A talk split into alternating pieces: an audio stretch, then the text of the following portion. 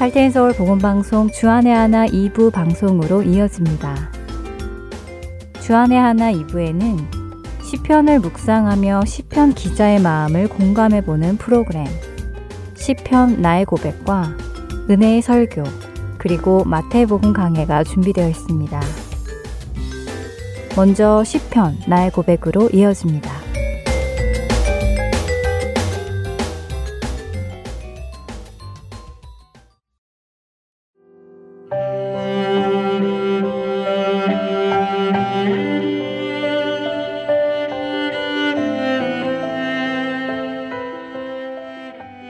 애청자 여러분 안녕하세요. 시편 나의 고백 진행의 민경은입니다. 지난 시간에 우리는 우리가 얻어야 하는 지혜는 세상의 가치관에서 인정받는 지혜가 아니라 나 자신이 얼마나 약하고 연약한 존재이며 반대로 하나님은 어떠한 분이신지 아는 것이 지혜라는 것을 나누었습니다. 이런 주님을 알게 되면 우리 마음 안에는 자연스럽게 주를 향한 두려움과 경외함이 나오게 되는데요. 우리가 잘 아는 잠언 1장 7절은 여호와를 경외하는 것이 지식의 근본이라고 하시고 잠언 9장 10절은 여호와를 경외하는 것이 지혜의 근본이라고 하십니다. 여호와를 경외하는 것이 지식과 지혜의 근본이라는 것이지요. 그런데 여호와를 경외하는 것은 무엇일까요? 사실 여호와를 경외하는 것이 무엇인지 우리는 쉽게 정의하기가 어렵습니다. 사전은 경외를 공경하면서 두려워함이라고 설명합니다. 우리가 하나님을 공경하고 두려워하는 것은 분명히 맞는 것 같은데 그렇다면 우리에게는 지식과 지혜가 있는 것일까요? 많은 경우 우리는 하나님을 경외하는 것을 하나님 앞에서 고개 숙이는 것이나 엎드리는 것이나 하나님을 높이 올려드리는 것으로 생각하기도 합니다. 그러나 이런 뜬구름 잡는 것 말고 여호와를 경외하는 조금 더 명확한 실체는 없을까요? 감사하게도 성경에 그 명확한 실체를 보여주시는 부분이 몇 군데 있는데요. 먼저 신명기 17장 18절과 19절을 읽어드리겠습니다. 그가 왕위에 오르거든 이 율법서의 등사본을 레위 사람 제사장 앞에서 책에 기록하여 평생에 자기 옆에 두고 읽어 그의 하나님 여호와 경외하기를 배우며 이 율법의 모든 말과 이 규례를 지켜 행할 것이라. 하나님께서는 이스라엘 민족에게 훗날 왕을 세우게 될 때는 왕에게 율법의 말씀, 곧 하나님의 말씀을 직접 써서는 평생 자기 옆에 두고 읽고 순종하라고 말씀하십니다. 그리고 이것을 통하여 여호와 경외하기를 배우게 된다고 하시지요.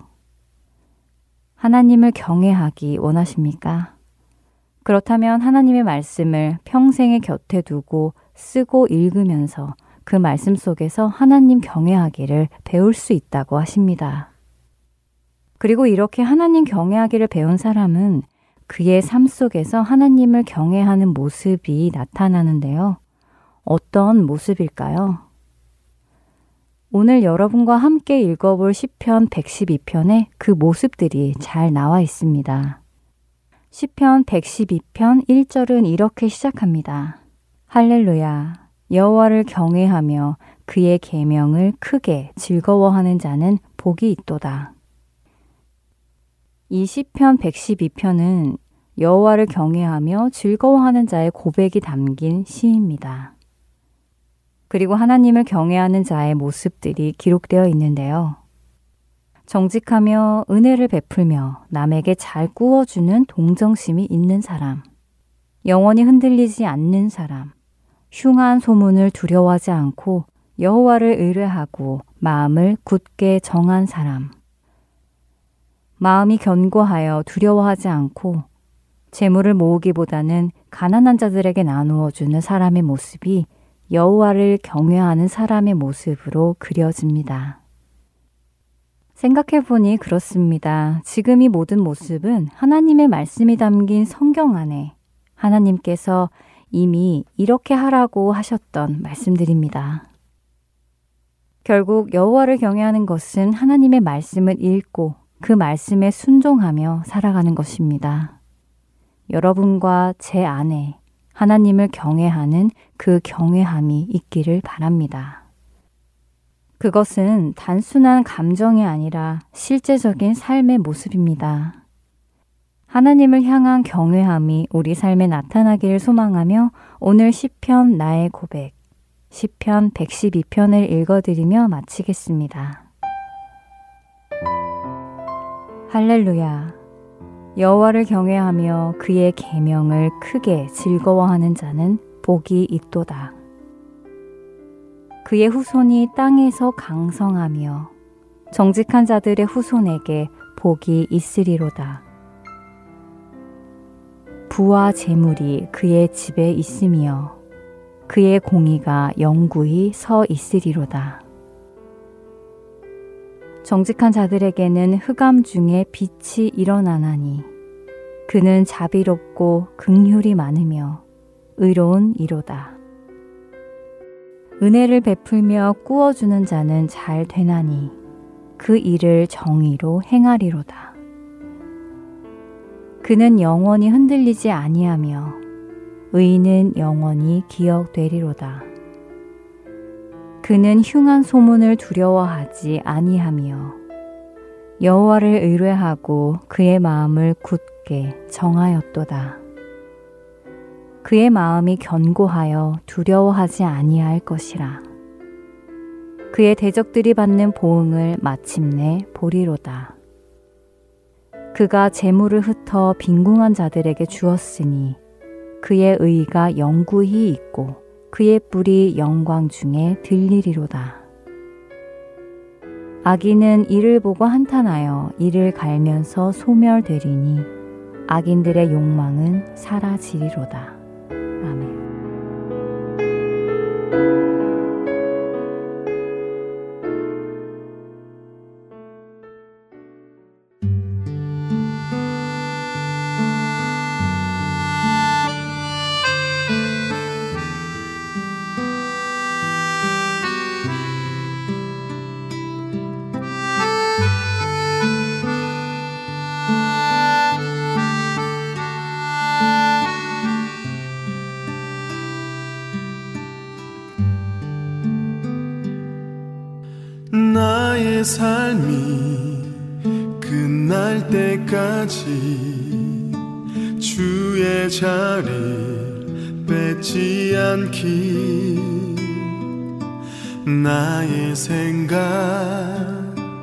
나의 결정. 매일 주께 양보하기. 나의 숨이 꺼질 때까지 주의 말씀 덮지 않기. 나의 의지 나의 말씀이 기초가 되기를 내가 드러나고 있을 때 내가 높아지고 있을 때 내가 스스로 멈춰서 주보다 내가 지 않기를 드러나고 싶은 이 마음 높아지고 싶은 이 마음 주여 이 마음 붙드사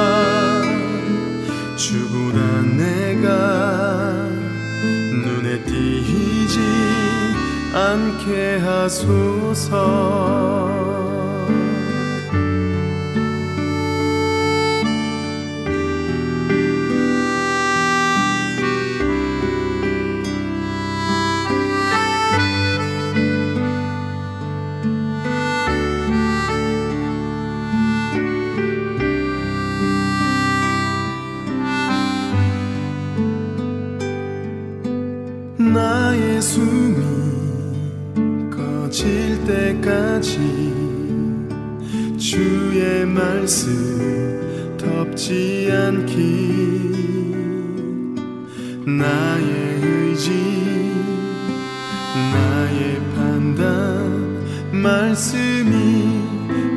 기초가 되기를. 내가 드러나고 있을 때 내가 높아지고 있을 때 내가 스스로 멈춰서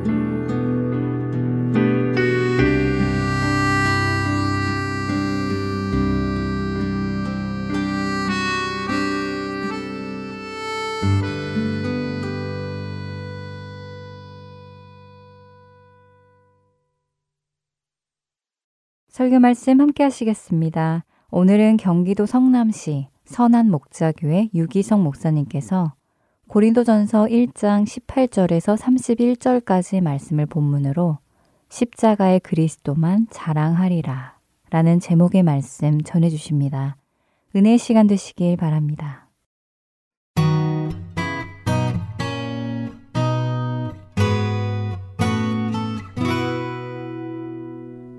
여러분 지난 주일에 어, 마음까지도 하나 되라는 말씀을 드렸는데 실제로 이제 가정에서나 교회 공동체 안에서 살아보시고 그렇게 사라졌습니까? 마음까지도 하나 되어졌습니까? 여러분 중에는 오히려 더 좌절만 경험하신 분들도 있으실 겁니다. 안 되는구나. 우리는 못하겠다. 그렇게 생각하시는 분들도 있을 겁니다. 아, 여러분 쉬운 일은 아닌 것처럼 보이지만 절대로 거기서 포기하면 안 된다는 사실을 꼭 명심해야 합니다. 하나님께서 우리에게 말씀을 주셨을 때는 그렇게 되니까 말씀하신 겁니다. 그러니 여러분, 여러분 스스로가 아, 도무지 가정이나 교회 공동체 안에 하나됨이 없다면 그건 안 되는 거야 라고 속단하지 말고 정확하게 말씀을 붙들고 하나님께 기도하고 그리고 말씀에 철저히 순종하는 자세로 나아가야 합니다. 성경을 읽고 말씀을 들을 때 은혜만 받고 실제로는 그대로 살지 못하는 것을 내버려 두면 우리의 영혼은 이상하게 왜곡이 되어 버립니다. 사사기 말씀 기도회를 하고 그 사사 시대 때그 끔찍했던 일들이 어떻게 해서 그렇게 되었는가 하면 하나님을 믿는다고 하면서도 실제로는 자기 속에는 옳은 대로만 살았던 일이 결국 그 지경이 된 것입니다. 우리가 한편으로는 하나님을 믿고 말씀을 믿지만 실제로는 그대로 사라지지 않는 것을 내버려 두면 우리도 꼭 그 사사시대와 같아지게 되는 것입니다. 여러분 반드시 됩니다. 예수 그리스도 안에서 성도의 가정 그리고 교회 공동체는 마음까지도 하나가 됩니다. 고린도 전서를 우리가 같이 말씀을 읽고 묵상해 가면서 여러분들은 그 역사를 경험하게 되실 것이고 또 그렇게 되기를 축복합니다. 분명히 사도 바울은 십자가의 복음은 믿는 우리들에게 구원을 받은 우리들에게는 하나님의 능력이 된다고 말씀했습니다. 18절 말씀에 십자가의 말씀이 멸망할 자들에게는 어리석은 것이지만 구원을 받는 사람인 우리에게는 하나님의 능력입니다. 우리가 마음까지도 하나 되는 공동체를 우리가 꾸리고 살지 못하는 이유는 십자가의 복음의 능력을 실제로는 경험하고 있지 않기 때문에 그렇습니다. 여러분에게 십자가의 복음이 정말 하나님의 능력인가 스스로가 확인하실 수 있습니까? 여러분이 이미 십자가의 복음을 다 알고 계십니다. 그래서 하나님의 능력을 여러분은 실제로 체험하고 있습니까? 우리가 말할 수 없는 죄인이어서 지옥에 갈 수밖에 없는 죄인이었다는 것을 깨달은 것. 이건 엄청난 일입니다. 그래서 사람이 교만이 꺾어지고 그리고 거듭난 삶이 시작이 되는 겁니다. 그게 십자가의 복음으로 이루어진 일입니다. 그런 우리인데도 불구하고 하나님은 우리를 사랑하셔서 독생자를 주시고 예수님은 그런 우리를 대신해서 십자가에 못 박혀 죽으시고 그래서 우리의 모든 죄가 다 씻음을 받았다는 사실. 이건 엄청난 하나님의 능력이지요. 뿐만 아니고 마귀의 자식인 우리가 하나님의 자녀가 되었고 지옥에 갈 수밖에 없는 우리가 천국 백성이 되었다는 것. 이보다도 더 큰 능력이 어디 있겠습니까? 예수 그리스도는 우리를 구원하셨을 뿐만 아니고 우리 안에 거하시기 위하여 우리 안에 계십니다. 그리고 우리와 동행하십니다. 이 모든 것이 십자가의 복음으로 우리에게 열려진 것입니다. 그래서 십자가의 복음이 구원받은 우리에게는 하나님의 능력이라고 말하는 것입니다. 그러나 십자가의 복음이 초대교회 때부터 지금까지 세상 사람들에게는 조롱을 당하고 무시를 당하고 어리석은 것으로 취급받는 일도 현실입니다. 왜냐하면 세상의 지혜로는 십자가의 복음을 이해할 수도 믿을 수도 없기 때문에 그렇습니다. 하나님은 인간이 되셨다. 세상 지혜로는 도무지 믿어지지도 이해도 안 되는 일입니다. 하나님이 죄인을 사랑하셨다.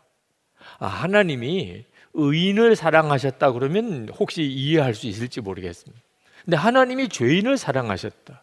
어느 정도로 당신의 독생자를 내어 주시고 그 독생자를 십자가에 대신 죽게 할 정도로 죄인을 사랑하셨다.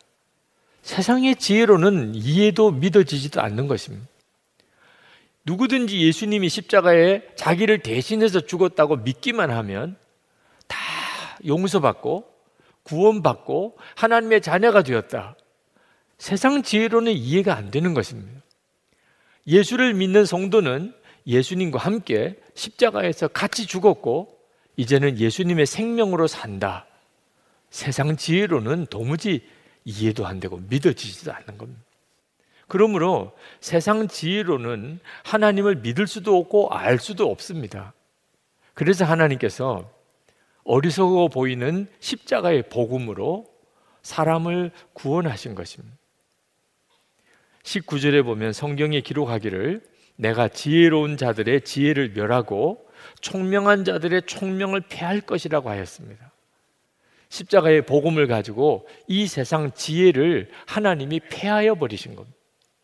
세상 지혜가 도대체 뭡니까? 한마디로 이야기하면 내가 잘났고 내가 더 옳고 내가 더 강하고 그래서 자기를 자랑하는 것이 세상 지혜입니다. 이 세상 지혜는 철저히 강자의 논리입니다. 강한 사람이 의인입니다. 성공한 사람이 선입니다. 돈을 많이 번 사람이 복을 받은 것입니다.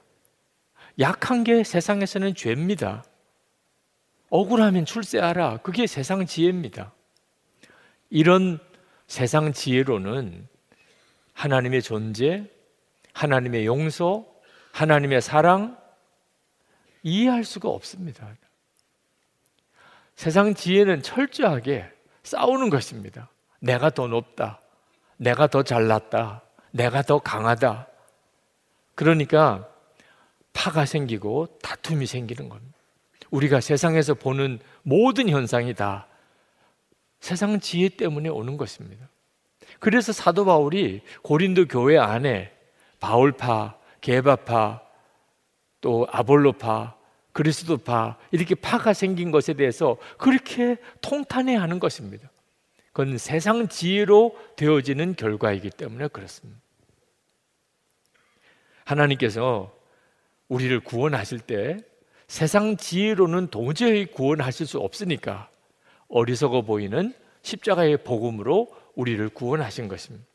21절에 이 세상은 그 지혜로 하나님을 알지 못했습니다. 하나님의 지혜가 그렇게 되도록 한 것입니다. 하나님께서는 어리석게 들리는 설교를 통하여 믿는 사람들을 구원하시기를 기뻐하신 것입니다. 유대인들은 하나님은 기적을 행하시는 하나님이라고 믿었습니다. 그래서 바다를 가른다든지 죽은 자를 살린다든지 와 이건 진짜 하나님의 역사야. 그들은 그렇게 믿었습니다. 그런데 하나님의 아들 독생자 그리스도가 십자가에서 죽었다. 믿을 수가 없는 일입니다. 어떻게 하나님이 십자가에서 죽을 수 있습니까? 유대인들에게는 십자가의 복음은 거리끼는 것입니다. 헬라인들은 신비한 영적인 비밀을 가진 사람만 구원받는다고 생각했습니다. 평범한 모든 사람이 구원받을 수가 없습니다. 그런데 누구든지 십자가의 예수 그리스도를 믿기만 하면 다 구원받는다. 헬라인들에게는 웃기는 이야기입니다. 그런데 어리석은 이야기에 불과합니다. 그런데 그 어리석어 보이는 십자가의 복음, 그 복음을 듣고 구원받은 거예요. 저도 그랬고 여러분도 그렇습니다. 십자가의 예수 그리스도의 복음을 듣고 우리가 구원받았잖아요. 우리가 증인이잖아요. 왜? 복음에는 우리를 구원하는 성령의 역사가 함께 하기 때문에 그렇습니다. 새 가족 양육을 마치고 수료식 할 때 어느 성도님이 그런 간증을 하셨어요. 처음 예수를 믿어볼까 하고 교회에 나왔다가 네, 1대1 양육을 시작을 했는데 일과를 공부하고 도저히 자기가 죄인이라고 지옥 갈 죄인이라고 믿어지지 않더래요. 그래서 예수님을 영접하라고 그러는데 영접을 못 했답니다. 2과를 공부해도 믿어지지가 않고 3과를 공부해도 믿어지지가 않고 9과를 공부했는데도 자기가 죄인이고 예수님이 자기 구주라는 사실이 믿어지지가 않더래요. 그러니 어떻게 구원을 받습니까? 그런데 마지막 식과를 공부할 때 뭐라고 설명할 수 없이 내가 죄인이구나. 그리고 하나님이 나를 사랑하셔서 예수 그리스도를 통하여 내 죄를 다 사하셨구나. 그게 너무나 강하게 믿어지더라는. 그래서 마지막 수료식을 할 수 있게 됐고 수료 간증을 하셨다는 거죠. 성령의 역사로만 사람의 마음이 영의 눈이 열려서 구원의 복음이 믿어지는 역사가 일어나는 겁니다. 이 일이 지금 우리 안에 일어나고 있습니다. 성령께서 역사하실 때 유대인도 그리스도 그리스 사람도 다 구원의 복음을 믿게 됩니다. 24절에 그러나 부르심을 받은 사람에게는 유대 사람에게나 그리스 사람에게나 이 그리스도는 하나님의 능력이요 하나님의 지혜입니다. 26절에 사도 바울은 고린도 교회 교인들이 처음 예수를 믿을 때 그들이 학식이 많았거나 권력을 가졌거나 가문이 훌륭했거나 그런 사람이 별로 없었다고 그랬습니다. 왜 그러냐면 그런 사람들은 십자가의 복음이 어리석게 느껴지니까. 도무지 그건 신통하게 보이지도 않으니까요. 그런데 사도 바울은 그게 바로 하나님이 그렇게 하신 것이라고 말합니다. 하나님이 고린도 교회에 약하고 미련하고 또 천하고 멸시받고 아무것도 아닌 것 같은 사람들을 일부러 선택하셔서 그들을 아, 구원하셨다고 그렇게 말씀했습니다. 27절부터 이렇게 말합니다.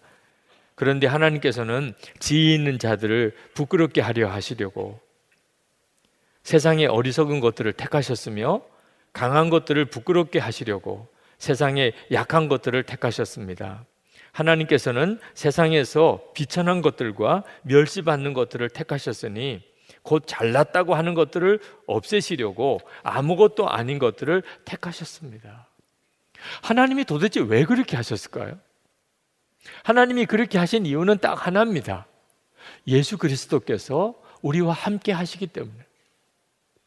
하나님이 일부러 약한 자, 미련한 자, 멸시받는 자, 또는 천한 자, 아무것도 아닌 것 같은 존재를 하나님이 일부러 쓰시는 이유는 그렇기 때문에 주 예수님이 더 분명하게 드러나시기 때문에 그렇습니다. 사람이 자기 자신을 자랑하는 사람은 하나님이 쓰실 수가 없습니다. 왜? 예수님을 가리니까요.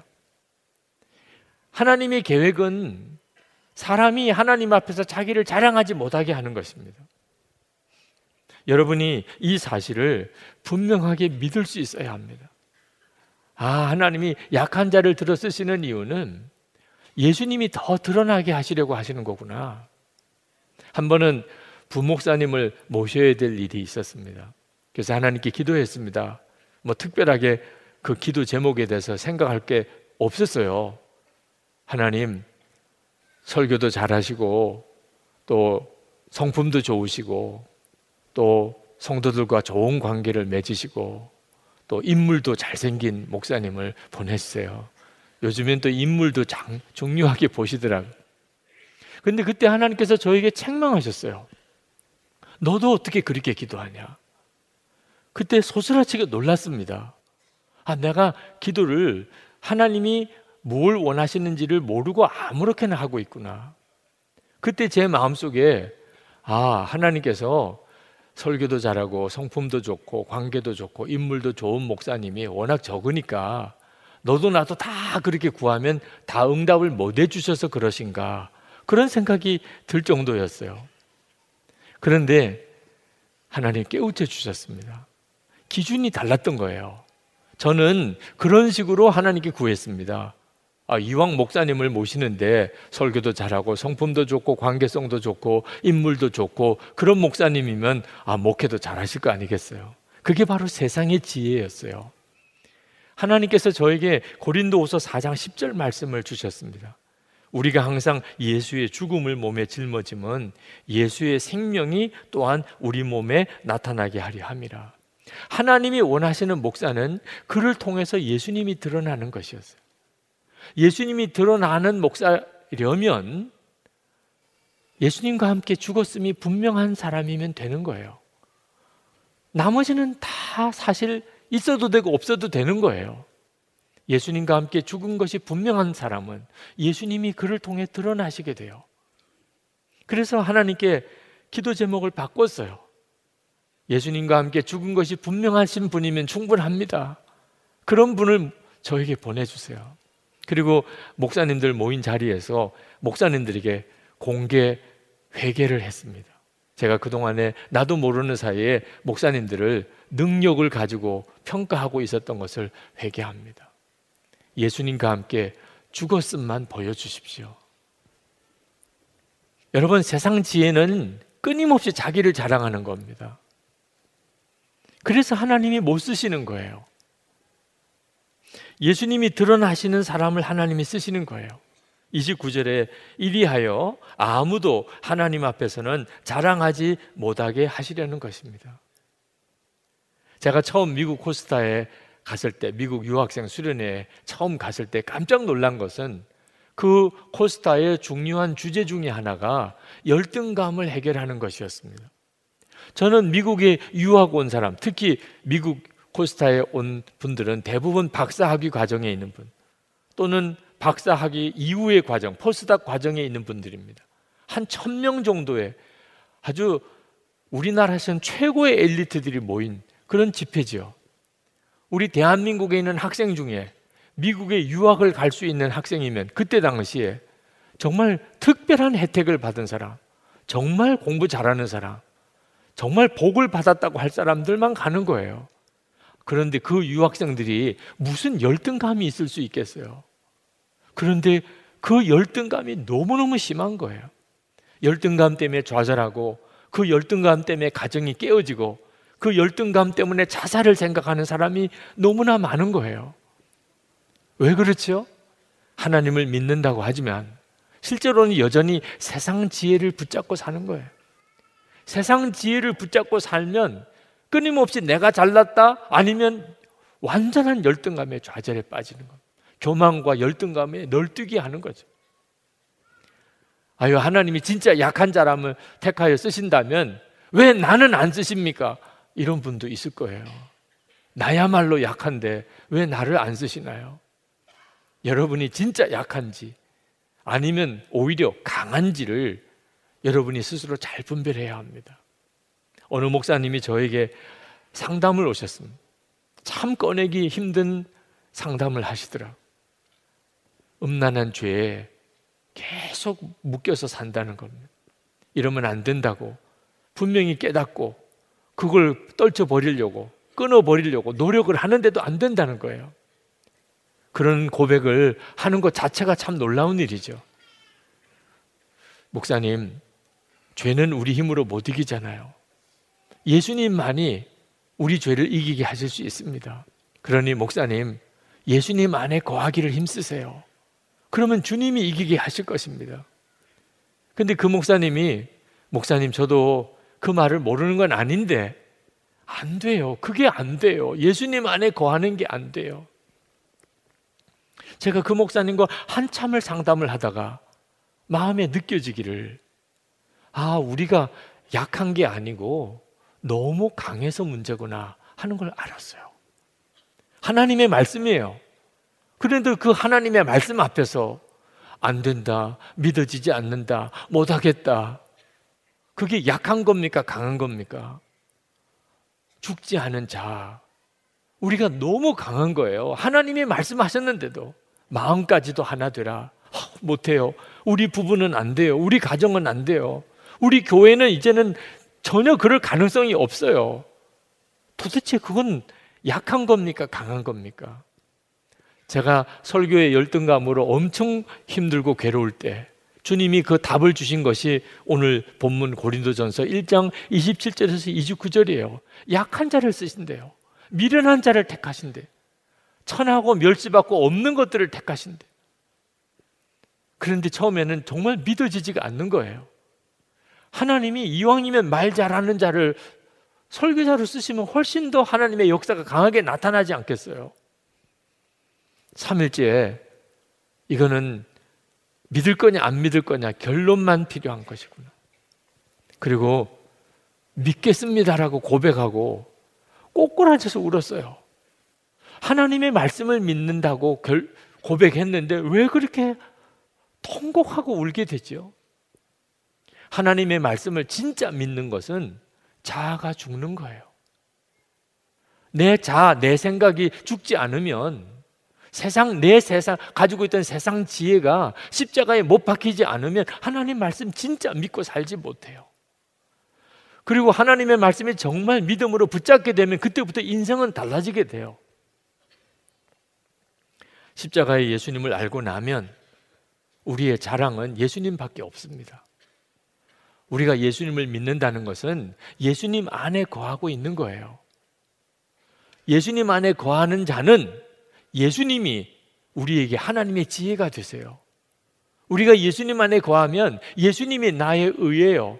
예수님이 나의 거룩함이에요. 예수님이 나의 구원이세요. 30절 말씀에 그러나 여러분은 하나님의 자녀로서 그리스도 예수 안에 있습니다. 그는 우리에게 하나님으로부터 오는 지혜가 되시며 의와 거룩함과 구원이 되셨습니다. 그런 이보다 더 큰 자랑이 어디 있습니까? 아, 자랑은 예수님밖에 자랑할 게 없지요. 예수님이 내게 하나님의 지혜가 되셨고 내 의가 되셨고 내 거룩함이 되셨고 내 구원이 되셨습니다. 31절에 그것은 성경에 기록되어 있는 바 누구든지 자랑하려거든 주님을 자랑하라 한 대로 되게 하시려는 것입니다. 예수님만 자랑하는 사람들이 모인 공동체가 싸움이 어떻게 싸움이 있을 수 있겠어요? 나는 사울파다, 아볼로파다, 개바파다. 그게 도대체 말이 됩니까? 예수님만 자랑하기로 그렇게 작정된 사람들이 나는 뭐 개척 멤버다, 나는 담임 목사파다, 어, 나는 원조파다. 말이 안 되는 거죠. 오직 예수님밖에 자랑할 게 없는 사람. 파가 없어져요. 싸울 일이 없어져요. 교우 중에 한 분이 같은 학부모였던 어느 엄마가 1등, 늘 그 아이가 1등을 하는 아이인데, 시험만 끝나면 계속 전화를 해서 그 아들 자랑을 하는 거예요. 이번에도 또 1등을 했어요. 어떻게 하면 좋아? 얼마나 속이 뒤집어지는지 한 번은 중간 고사 시험이 있던 날 시험이 끝나고 그 엄마가 전화가 온 거예요. 안 받았대요. 받아봐야 또 속 뒤집는 이야기만 하니까. 이분이 그날 예수동의 일기에 이렇게 쓰셨습니다. 요즘 마음에 걸리는 일이 있습니다. 아무개 엄마가 시험이 끝나니 또 전화를 합니다. 우리 아이 성적은 낮아서 그 엄마의 자랑을 듣고 있기가 싫었습니다. 오늘도 두 번이나 전화를 안 받았습니다. 주님, 제 안에 아직도 자녀를 두고 시기, 질투, 욕심, 불신이 있습니다. 그래서 전화를 피하는 것이겠지요. 주님, 제 모양이 이 모양입니다. 그렇게 쓰셨어요. 근데 이틀 뒤에 그가 큐티 하는데 예레미야서를 읽다가 하나님이 주시는 말씀을 받았어요. 예레미야 9장 24절 자랑하는 자는 이것으로 자랑할지니 곧 명철하여 나를 아는 것과 나 여호와는 사랑과 정의와 공의를 땅에 행하는 자인 줄 깨닫는 것이라 나는 이 일을 기뻐하노라. 정말 주님이 정확하게 자기에게 주시는 말씀을 주신 것들이에요. 그리고 그 1등 하는 아이 엄마에게 전화를 걸었어요. 축하합니다. 이번에도 1등 했다고요. 제가 커피를 사겠습니다. 어느 카페로 나오세요. 그렇게 했다는 거예요. 전혀 마음에 거리낌이 없더래요. 진심으로 축하해 드릴 수 있겠더래요. 예수님만 예수님만 자랑하는 눈이 뜨이고 나니까 세상 것으로 자랑하는 것이 아무것도 아니더래요. 여러분, 여러분은 정말 십자가의 주님을 만났고 그 예수님을 자랑하는 사람입니까? 여러분, 은밀한 죄가 다 사라졌습니까? 원수도 용서하고 사랑하게 되었습니까? 천국이 있음을 진짜 믿어지게 돼서 보화를 발견한 것 같은 기쁨이 여러분에게 있습니까? 하나님의 음성을 들으십니까? 예수님이 여러분의 목자신이 두려움과 염려가 다 사라졌습니까? 이제는 부족한 것이 없이 만족이 됩니까? 여러분의 자아가 죽었습니까? 십자가의 예수님을 만난 사람 아니면 예라고 대답이 안 나옵니다. 그러나 십자가의 예수 그리스도를 만나고 그분만 자랑하게 된 사람은 정말 놀라웠게 아멘, 아멘, 아멘. 왜 우리 속이 이렇게 복잡하고 뒤집어집니까? 예수님을 믿고 예수님이 내 안에 거하시는데 왜 우리는 세상에 살면서 이렇게 방황하고 가슴이 찢어지고 그렇게 스트레스 받고 열등감 좌절에 빠지고 그렇게 사랑하는 사람들끼리 서로 싸우고 다투고 살아야 하는 겁니까? 이제는 진짜 주 예수님을 바라봐야 됩니다. 예수님, 주님의 우리 눈에 열려야 합니다. 십자가의 복음이 이제는 정말 우리의 생명이 되어야 합니다. 그렇게 되기를 축복합니다. 오늘 아주 짧은 한 25분의 설교지만 여러분의 마음속에 그렇구나. 내게는 너무나 엄청나고 놀라운 십자가의 능력이 내게 있구나. 내가 이것을 전짜 붙잡아야 되겠구나. 십자가의 그리스도만 자랑하는 그 눈을 내가 뜨게 되어야 하겠구나. 여러분의 마음에 성령께서 그런 감동과 그런 역사를 마음에 주신다면 우리 일어나서 기도합시다. 하나님이 그렇게 하시겠다는 뜻입니다. 여러분 안에 그런 마음을 주셨다면 십자가의 복음을 분명히 더 알기 원합니다. 십자가의 예수 그리스도만 바라보는 눈이 뜨이기를 원합니다. 주 예수님만 자랑하는 자로 그렇게 세상을 살면서 하나님이 기뻐하시는 그런 복된 삶, 정말 마음도 하나가 되는 그런 공동체를 이루고 살기를 원합니다.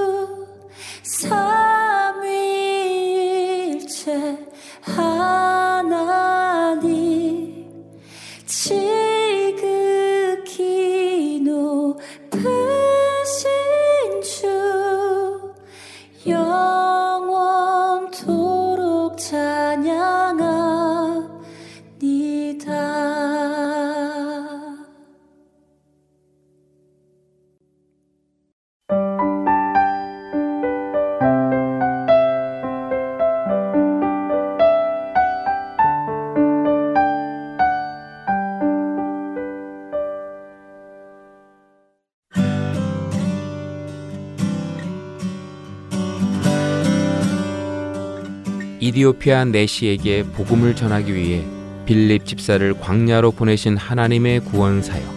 지금도 그 구원의 역사는 일어나고 있습니다. 믿지 않는 자에게 복음을, 믿는 자들에게 영적 성장을 도와주는 하트앤소울 복음 선교에 동참하지 않으시겠습니까? 하트앤소울 복음 방송 선교회에서는 후원으로 동참하실 동역자를 찾습니다. 여러분들의 후원이 바로 영혼을 살리고 세우는 그 사역에 사용됩니다.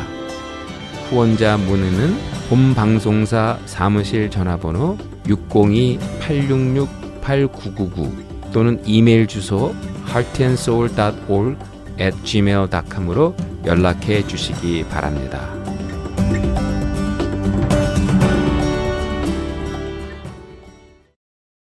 계속해서 마태복음 강해 보내드립니다.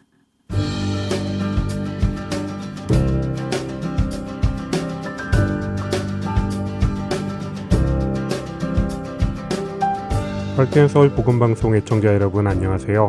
마태복음 강의 김태정 목사입니다. 지난주부터 우리는 마태복음 26장의 내용을 통해서 예수님의 십자가 사건을 살펴보고 있습니다. 오늘은 예수님과 함께한 유월절 만찬과 잡히시기 전까지의 내용을 함께 살펴보고자 합니다. 먼저 17절부터 19절까지의 말씀입니다. 무교절의 첫날에 제자들이 예수께 나와서 이르되 유월절 음식 잡수실 것을 우리가 어디서 준비하기를 원하시나이까? 이르시되 성한 아무에게 가서 이르되 선생님 말씀이 내 때가 가까이 왔으니 내 제자들과 함께 유월절을 내 집에서 지키겠다 하시더라 하라 하시니 제자들이 예수께서 시키신 대로 하여 유월절을 준비하였더라. 이제 유월절 만찬이 시작됩니다. 새롭게 시작될 유월절은 태초 전에 있었던 하나님의 계획이 예수 그리스도의 희생으로 완성되는 때입니다. 이제는 예수 그리스도를 구주로 고백한 진짜 하나님의 백성인 교회의 여정이 시작됩니다. 이전까지의 유월절은 그 옛날 이스라엘 백성이 애굽으로부터 자유케 되어 하나님의 백성으로 살아가는 것을 기념했던 날이었습니다. 하지만 그 사건은 단지 먼 옛날 일어났던 역사적 사실에 그친 것이 아니라 온 인류의 죄를 대속하시고 자유케 하셔서 하나님께로 갈 수 있도록 하는 예수님의 십자가를 상징합니다. 그리고 그러한 십자가의 의미를 알려주시고 기억하게 하기 위해 제자들을 모으시고 유월절 만찬을 준비하신 것입니다. 그런데 식사가 시작되고 예수님께서 성만찬을 진행하시기 전에 상당히 민망한 사건 하나가 등장하는데 그 이야기가 20절부터 25절까지 기록되어 있습니다. 저물 때 예수께서 열두 제자와 함께 앉으셨더니 그들이 먹을 때에 이르시되 내가 진실로 너희에게 이르노니 너희 중에 한 사람이 나를 팔리라 하시니 그들이 몹시 근심하여 각각 여짜오되 주여 나는 아니지요 대답하여 이르시되 나와 함께 그릇에 손을 넣는 그가 나를 팔리라 인자는 자기에 대하여 기록된 대로 가거니와 인자를 파는 그 사람에게는 화가 있으리로다.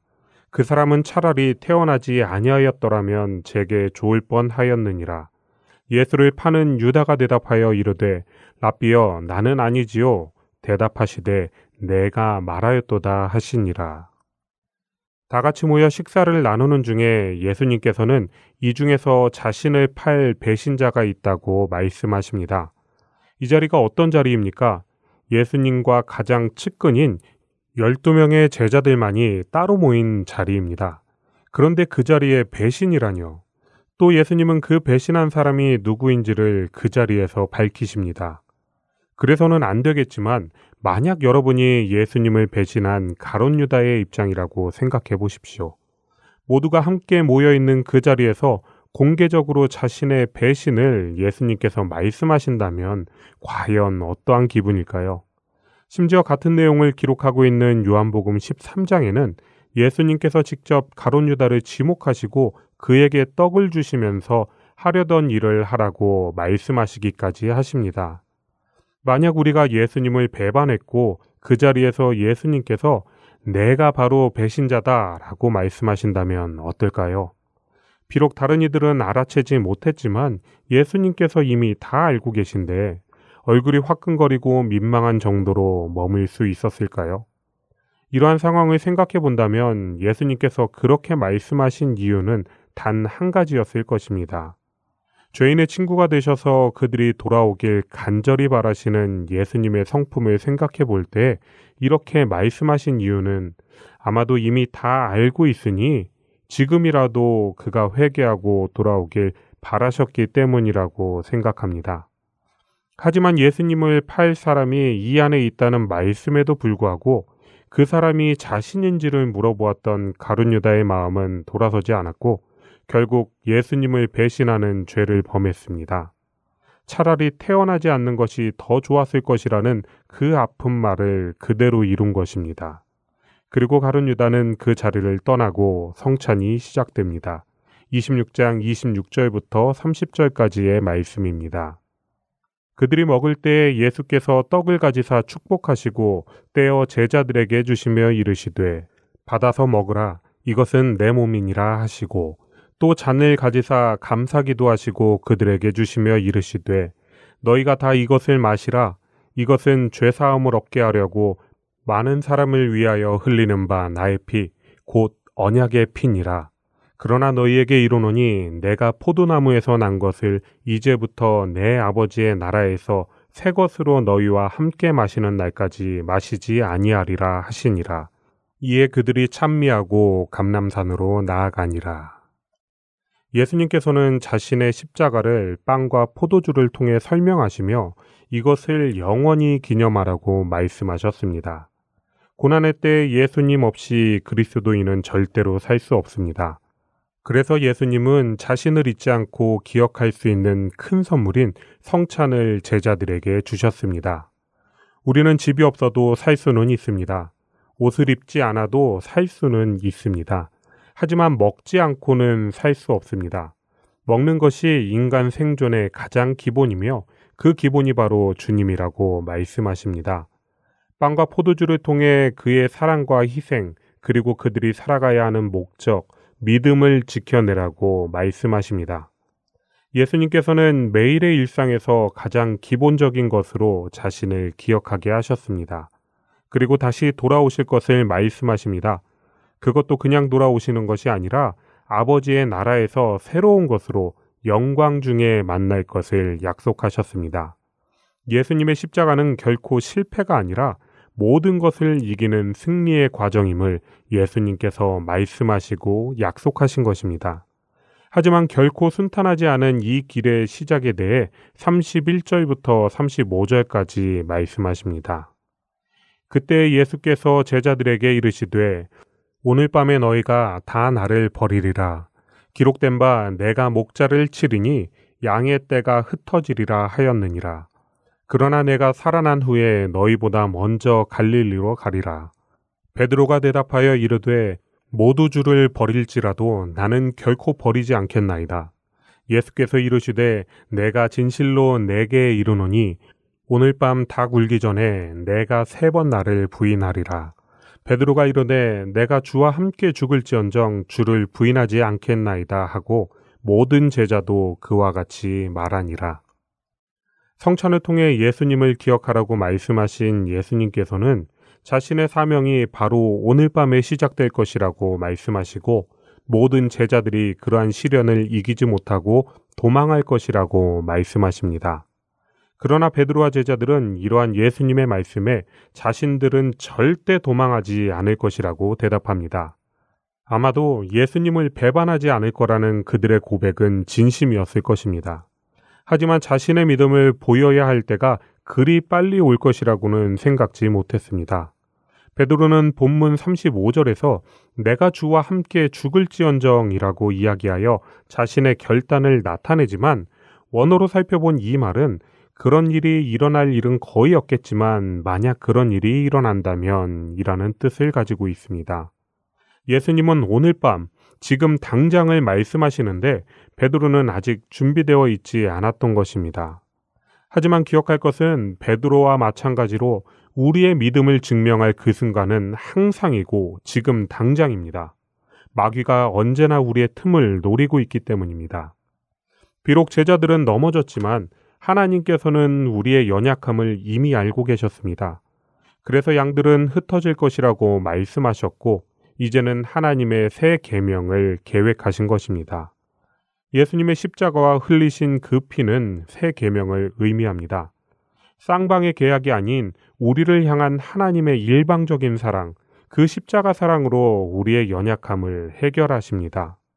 그 누구도 예상하지 못한 그 일을 다시 한번 제자들에게 말씀하시는데 자신이 죽는 것은 끝이 아니라 부활로 완성된다고 말씀하시며 제자들보다 먼저 갈릴리로 가실 것이라고 말씀하십니다. 죽음마저도 이기시고 완전한 승리를 이루실 것을 제자들에게 말씀하시는 것입니다. 그리고 그 마지막 사명의 순간을 기도로 준비하십니다.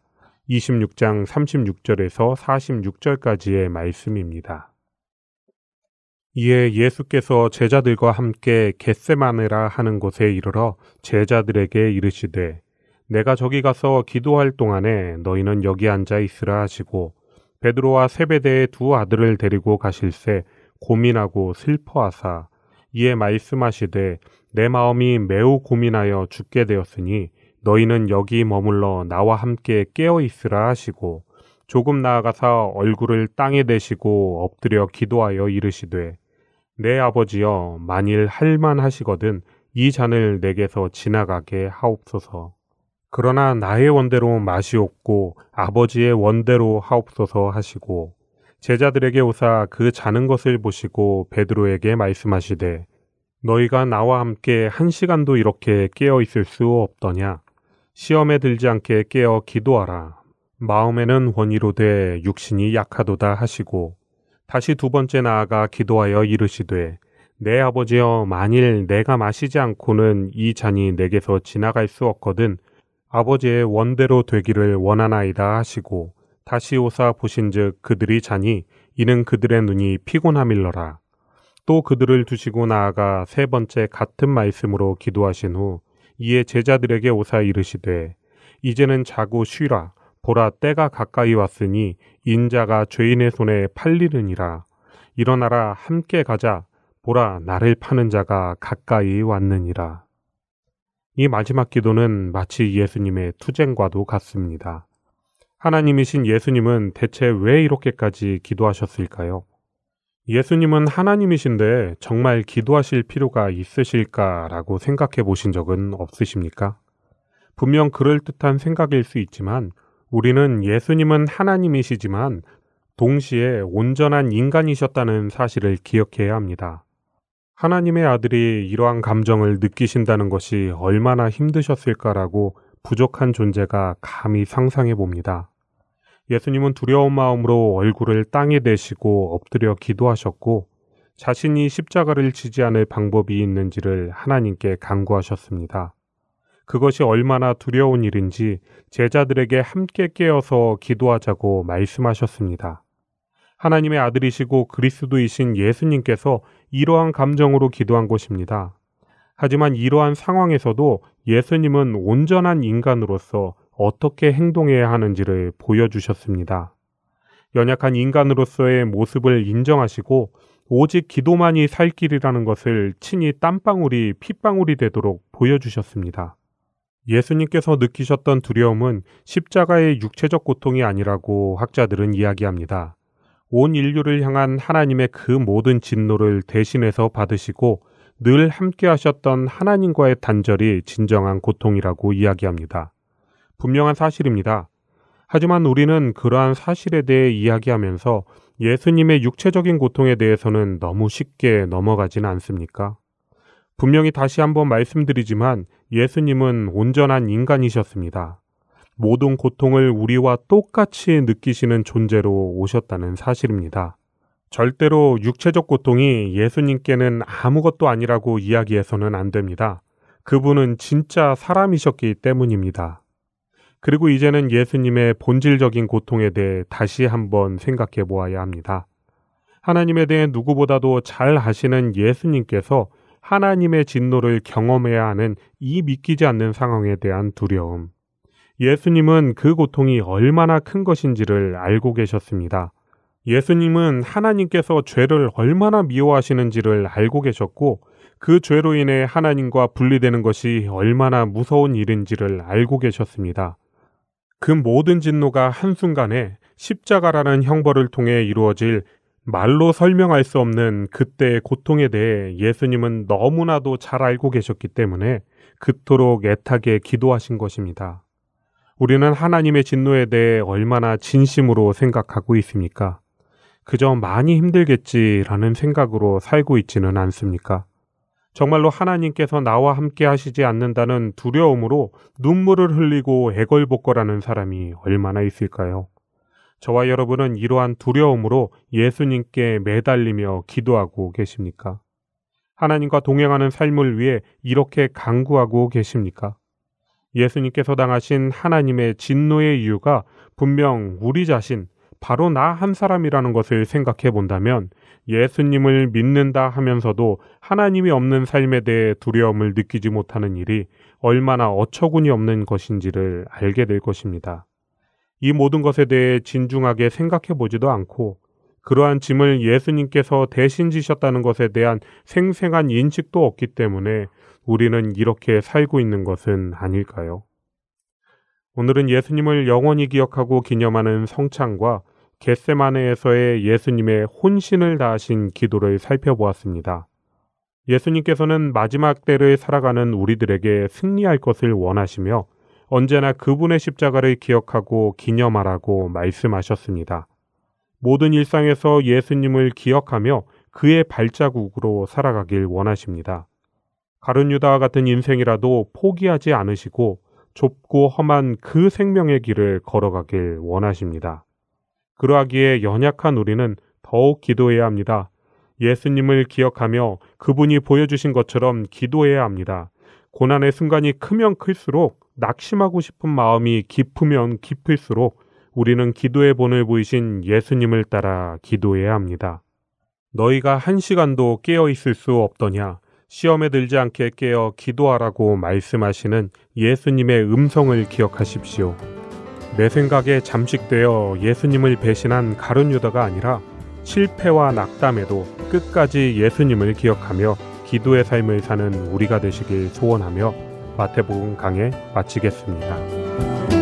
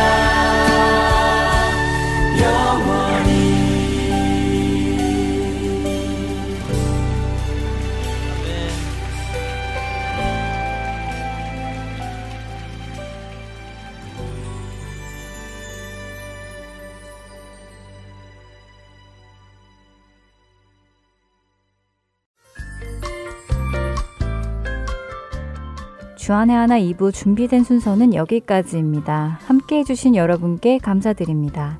다음 시간에 뵙겠습니다. 안녕히 계십시오.